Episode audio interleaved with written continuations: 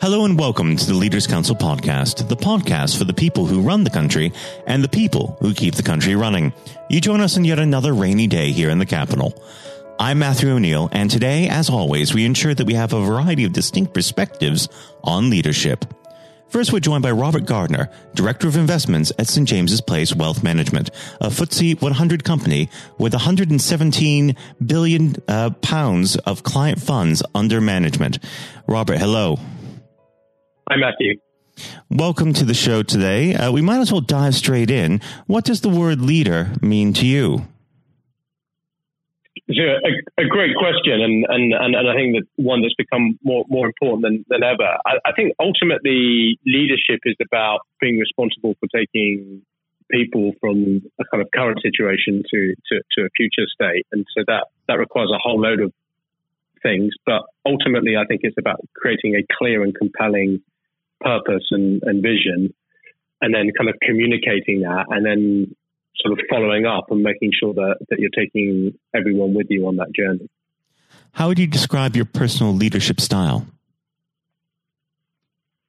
Great, great question. Uh, no, I, I, I, I'd like to think people describe me as a sort of uh, visionary, uh, uh, one who you know tries to sort of paint a picture for a, a better future uh, for, for, for people. At the same time, I you know I, I, I hope people will describe me as sort of very approachable, uh, which is important because I think it's important to be able to have conversations about when things are working and not working. Let's go back to the very beginning of your career when you were first starting out your working life. Were there any particular individuals or circumstances that formed the way that you lead today? Yeah, I mean, I, you know, I first started my career at, uh, at, at Deutsche Bank, uh, and I remember, you know, uh, trying to seek out a, a, mentor or mentors to to, to guide and, and, and, manage me. Uh, so one one particular person stands out, and I, I, and and for me, I suppose leadership starts with yourself, and you know, you need to lead yourself, and that's uh, ultimately about hard work. That's about learning. That's about continuous learning. You know, you can never stop learning. It's about ensuring that you don't just learn the domain that you're in, but you, you know, open your mind to external domains and, and, and what you can learn from from that. So yeah, I can think of one particular individual in the kind of my first part of my career at Deutsche Bank Of course. Did, did you want me to go on and no, no, that's others? No, no. It's it's important to to know uh, those early stages in one's career because it really does uh, put a strong footing for the rest of it. Now, of course, a big part about leading uh, a company or leading a division of a company uh, is leading people. And uh, as we all know, people are, are not perfect. They aren't infallible. Uh, they do tend to have um, their bad days as well. How do you handle conflict within the workplace?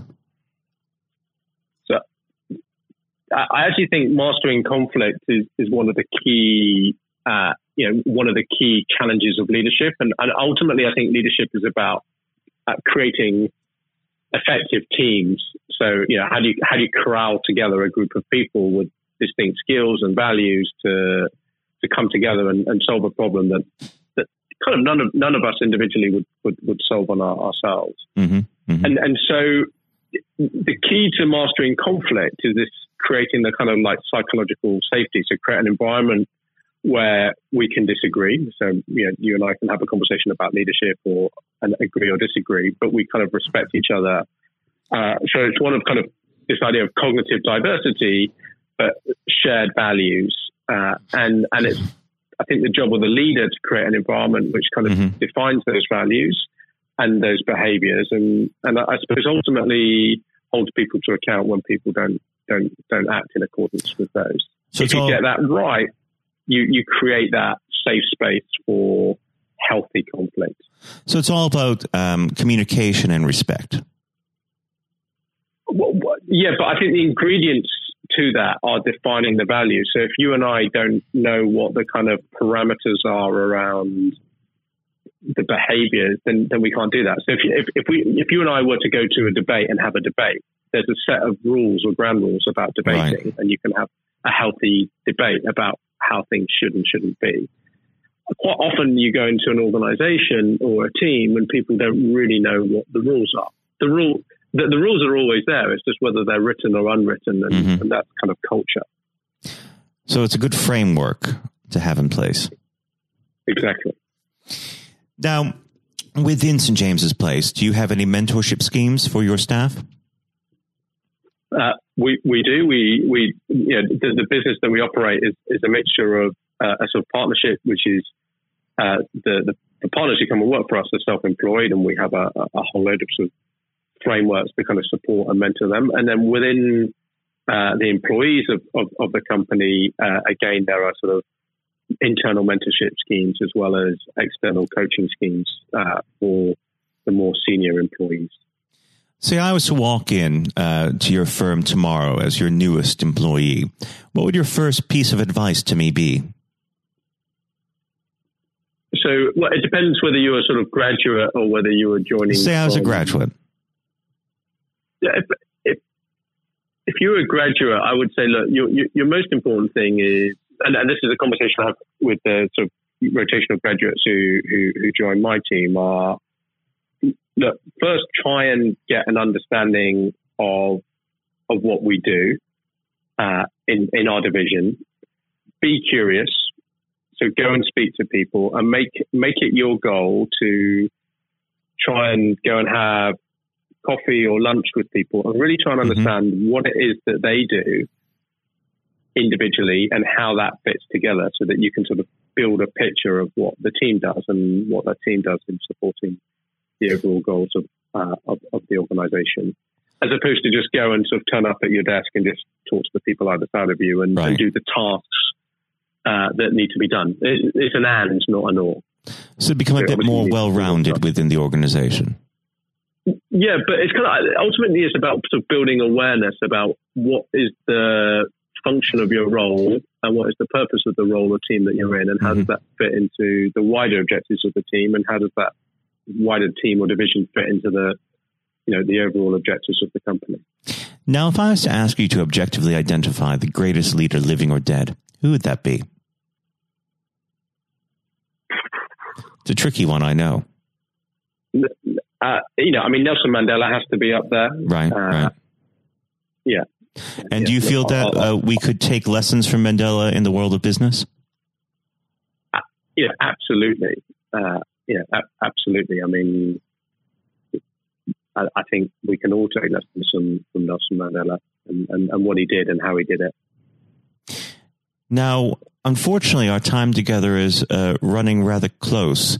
Uh, so, before I let you go, what does the next 12 months have in store for St. James's Place Wealth Management?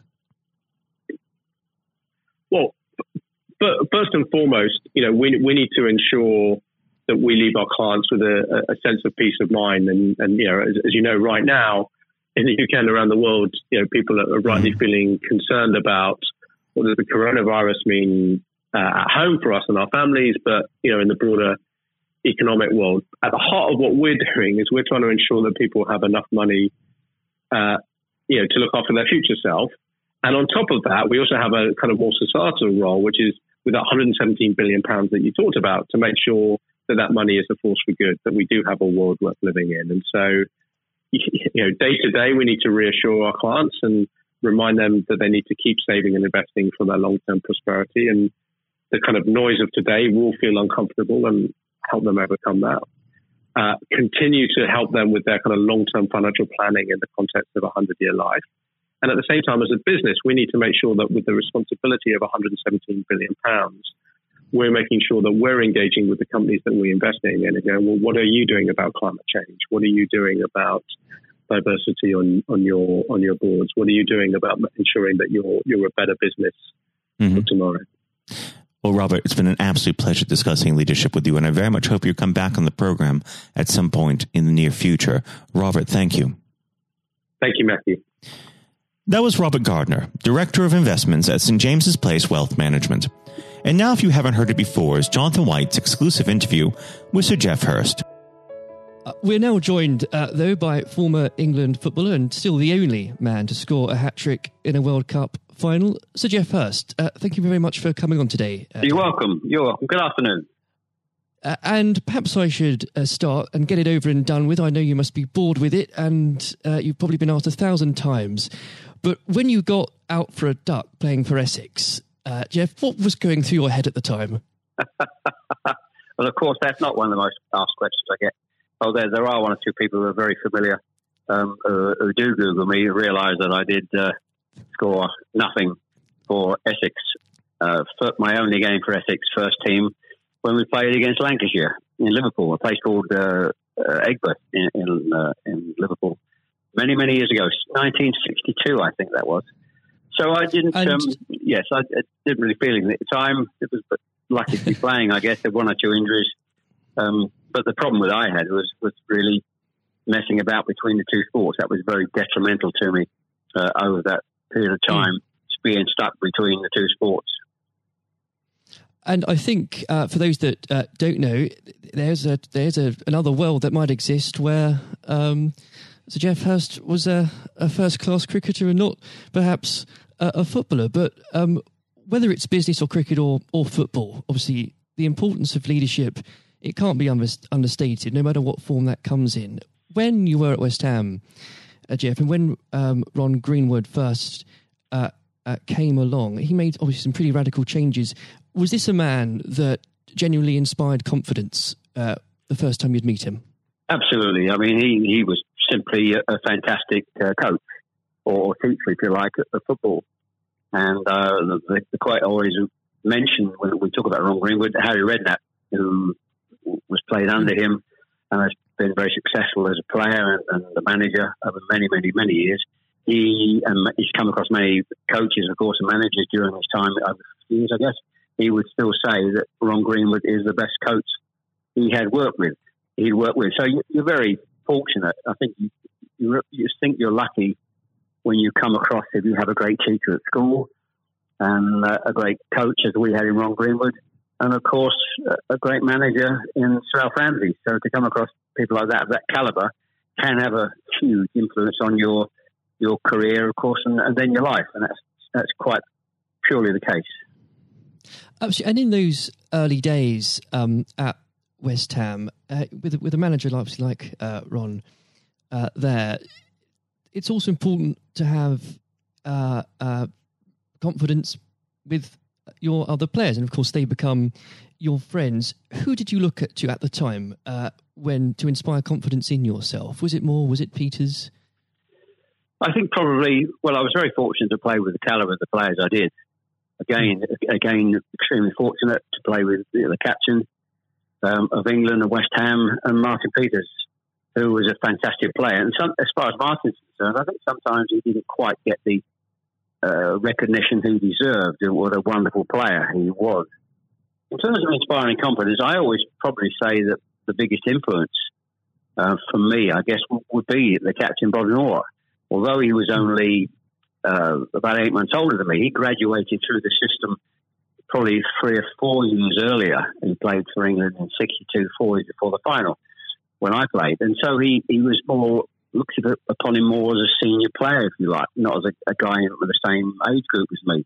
And I looked at how he how he uh, trained, how he acted, how he behaved, and how he played. And so he he would say, I would also say he was a big influence on me. One thing I would say about leadership, uh, what I do I do understand clearly in all walks of life, leadership is at the top is absolutely vital for a, a for a hmm. business, a football team, in any walk of life to be successful. And it's quite evident. I was in the motor trade for a long time as well, selling car warranties to car dealerships. And you could hmm. almost tell when you walked into the business, uh, uh in a, many of the car dealerships, you could almost tell from the moment you walked in by initial reaction, people came and welcomed you that the business was well run or conversely not well run at all.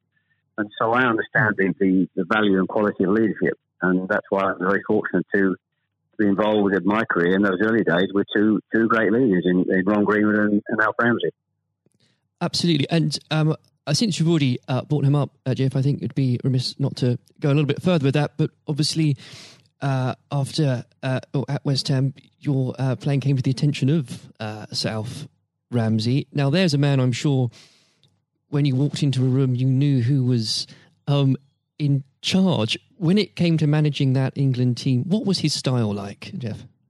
Well, one thing, the first thing I say about Alf Ramsey, he's probably over my life the most powerful influence who had on me um, as a person.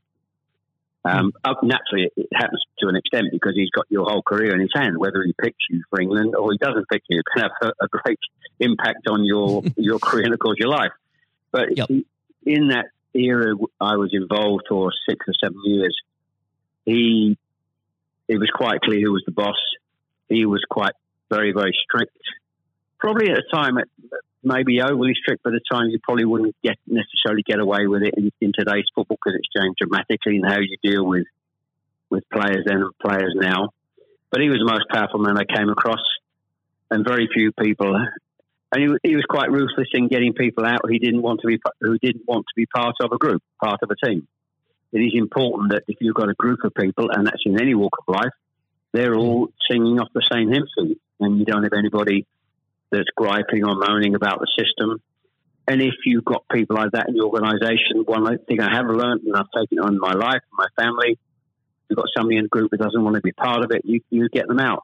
And Alf, I think, was was quite ruthless with that in his, staff. And I think that's one thing, I, one of the most serious things I think I've learnt over a long period of time. And is there, do you think, uh, a, a, specific moment? I'm sure there's probably dozens, but is there a specific moment, Geoff, you could uh, perhaps pick right now that did show those uh, qualities in uh, Sir Alf so uh, sharply? Yes, I think for, for me, certainly, um, I think there are instances of players who you thought would, would be in the team or certainly in the squad, and surprising they were not. There was no necessary reason for it, but looking mm. back, I do think perhaps they were people that Alf didn't think wanted to be part of a group. Um, so that that's that's for me. In terms of my personal view, I think that it looked prior to the um, World Cup that I was going to be playing um, it. Only a few games before I was I was playing, and I played with Jimmy Greaves in the game against Yugoslavia only a couple of months before the final. And it looked at that stage as if I was going to be be playing in, in the team. But uh, in a couple of friendly games, more friendly games before the final in Poland and uh, uh, Norway, I think, in Denmark, mm. I didn't. I played two of the four games, and I probably didn't quite replicate my my form that I'd been showing at West Ham and in the early couple of games for England. And he he left me out in the first game of, of the World Cup against uh, Uruguay. He started off with Jimmy Greaves and Roger Hunt. So I, hmm. I, had an impact of thinking I at that stage I, like I was going to play, and didn't start because of just a lack of form. I didn't play quite well enough to justify my position, and somewhat fortuitously, I only got back in the team because of a, a nasty gash to shin um, on Jimmy Greaves' leg. And I think what you've said there, uh, Geoff, actually does sum that up really well. And more than that, whilst it's important to have that someone in charge with those qualities, it's almost useless if there isn't a strong and unified team behind them. And there really must have been moments, if maybe there weren't, but uh, let us know in that 66 competition, the prolonged pressure on all of you, you know, the weight of a nation, did it get to you? Oh, not for me personally, no. I, I think, and I don't, uh, not for me, not for a second. I think mm. I was just happy to be you know, be involved in the squad initially. Uh, not at all. I didn't. You're not aware of the magnitude of the occasion, really. Looking back out, mm. so I never really felt. People talk about pressure a lot, and it's there, and people players talk about people talk about it in life. I didn't really feel necessarily feel any great pressure pressure during the time I was there. And what is also important to say about Alf Ramsey, the people he, he left behind that, that were left in the squad after he'd moved one or two players out, the squad were uh, a, a, bunch of very hard nosed, professional, uh, top quality people.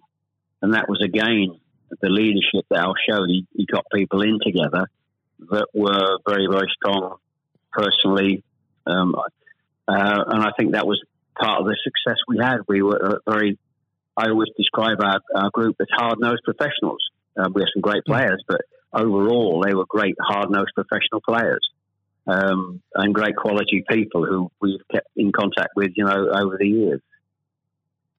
And Geoff, I've got to ask, and I'm, I'm not making this up, I've genuinely heard that people do ask you whether or not you realised there were people on the pitch at that moment. I imagine you were busy on something else. Well, I, I did some theatre shows last year. They've gone fairly well, and we're going to do a series of uh, theatre shows, in fact, starting this week over the next uh, two or three months. And uh, at the end of the theatre shows, we have about 20 minutes where we uh, uh, allow the people in the audience to ask questions. And the, there's, I won't mention both, they're too long to talk about both questions.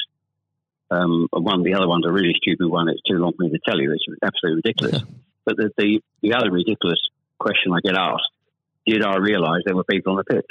And of course, I jokingly say, yes, I was just about to, to shoot to score the goal and I looked round, put my foot on the ball, and looked round for a little while and said, "Oh dear, there are six or seven people running on the pitch." so that's uh, I've had been asked that once at one of the theatre shows. so I joke, make a joke about that, and saying, "Yes, I put my foot in the ball and waited to just have a, look, have a glance round," you know. Maybe it does prove there are things that, such as stupid questions, really. Um, oh yeah, there, are, there certainly are. I've got another one which I won't bore you into. It won't be too long to tell you. Uh, I was in a Jersey or Channel Island, Jersey or Guernsey, uh, two or three mm. years ago, and most stupid, irrelevant questions that absolutely nothing to do with football whatsoever, which uh, was absolutely. But I can use that now because it, it is quite funny.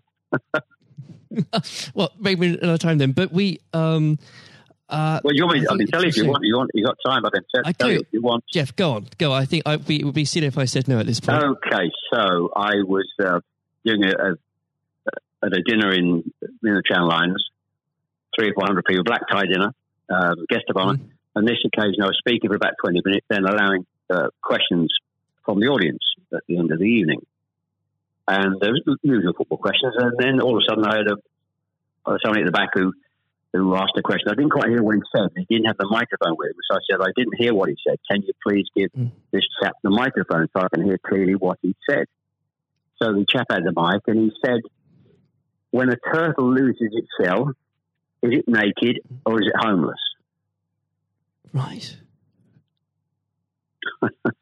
what, what a question! What a question! Uh, I think that would be in, definitely in the stupid category, wouldn't it? So we had a laugh about that. Is, uh, well, uh, and we, you've got to have a patient of a saint, I think, sometimes to put up with well, things no, like that. But then again, I found it amusing. I just found it amusing. In fact, some of the audience found it highly amusing as well. So it did. Uh, um, it did make again, laugh that day. if you can put up with my questions, you can probably put up with uh, anything. Um, but there, there, would have become a point, though, um, Geoff. I think um, you, you, were a young man when this happened. When you must have realised that people, teammates, began looking at you for leadership. Um, is that something that occurred to you, or did you just realise that by by one way or the other, people actually begin to look up for you for inspiration? Well, possibly. That's never really struck me until you've actually mentioned it now, quite frankly. It, it's a new, a new question. Mm. Does anybody look up to me?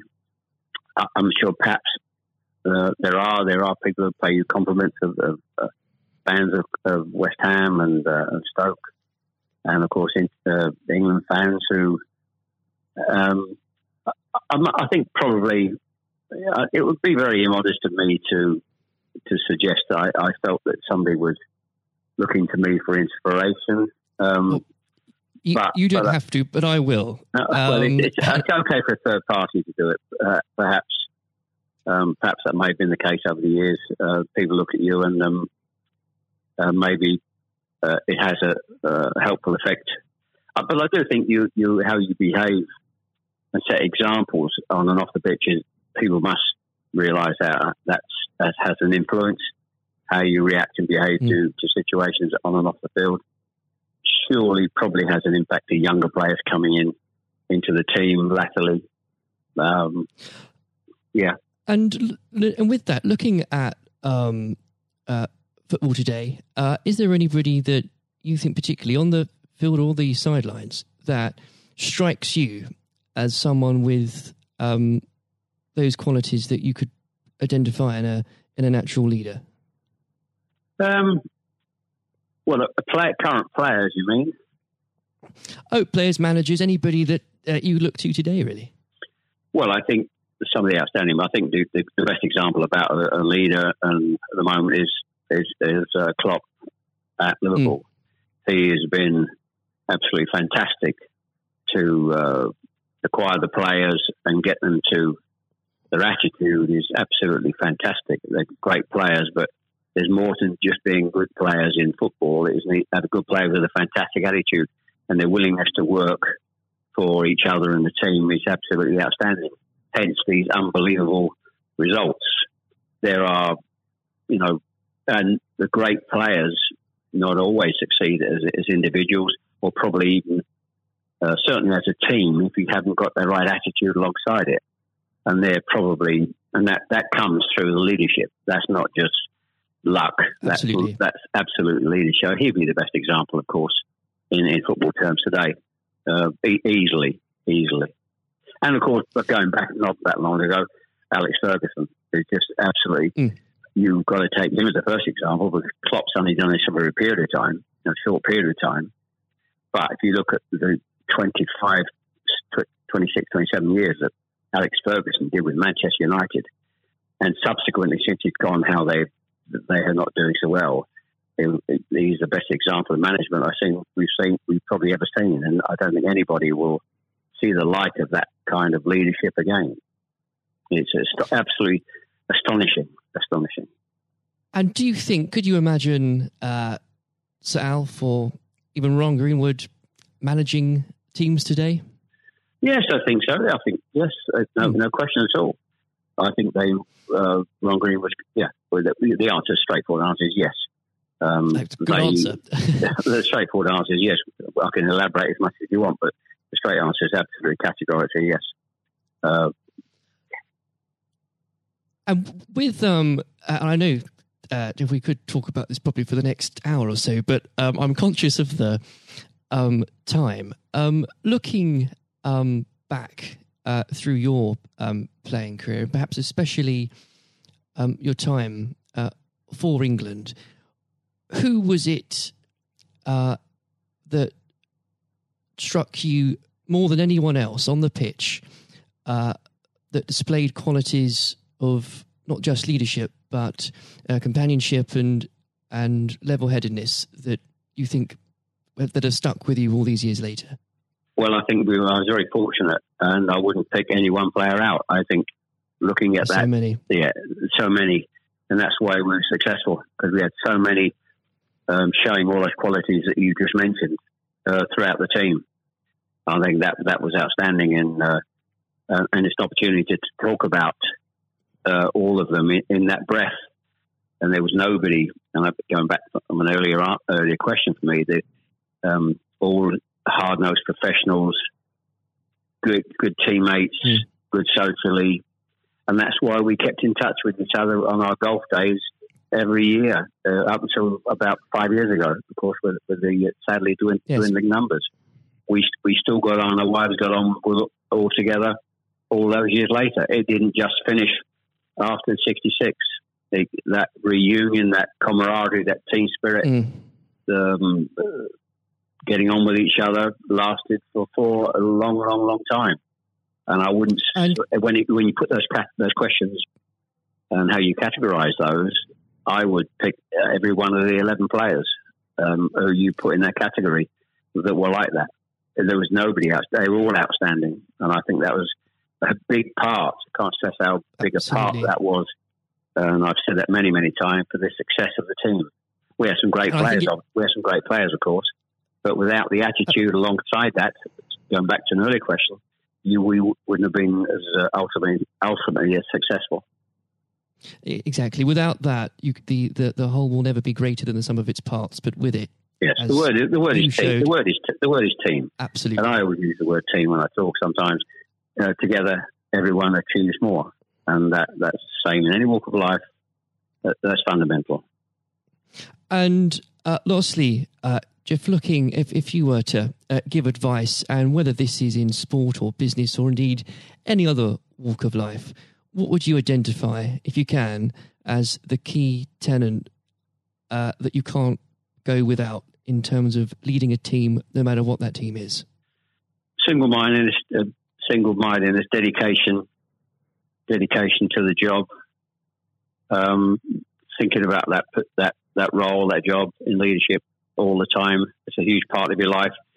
It, you, I don't think you can switch off when you're in, in business at the top level or sport at the top level. You may, you know, have a, have a couple of weeks holiday, but I'm even sure if, if these top managers and lead, leaders in all walks of life are away on holiday on a beach somewhere warm, I'm sure there's not uh, there's, they will not switch off for, for two weeks um, and completely uh, not think about their role as the boss of an organisation. And I think that's you're completely focused. You're always thinking about uh, things, thinking about improvements, and it's just dedication and uh, uh, tuning your life to being successful. Excellent. Well, Geoff, on that point, thank you very much for joining us today. You're welcome. Very good to nice to have a talk about this and just go over the go over the past and just uh, refresh my my own memory about the quality of the players I grew up with. Excellent. Uh, another time, uh, it would be great to talk again. Thank, thank you, Jonathan. Thank you. This has been the Leaders Council podcast. Thank you for celebrating excellence in leadership with us. I have been your host, Matthew O'Neill. Until next time, goodbye. Thank you for listening to our podcast. The views expressed within the podcast do not reflect the views of the Leaders Council of Great Britain and Northern Ireland its parent company, or subsidiaries, members of staff, other guests, or any other person therein associated.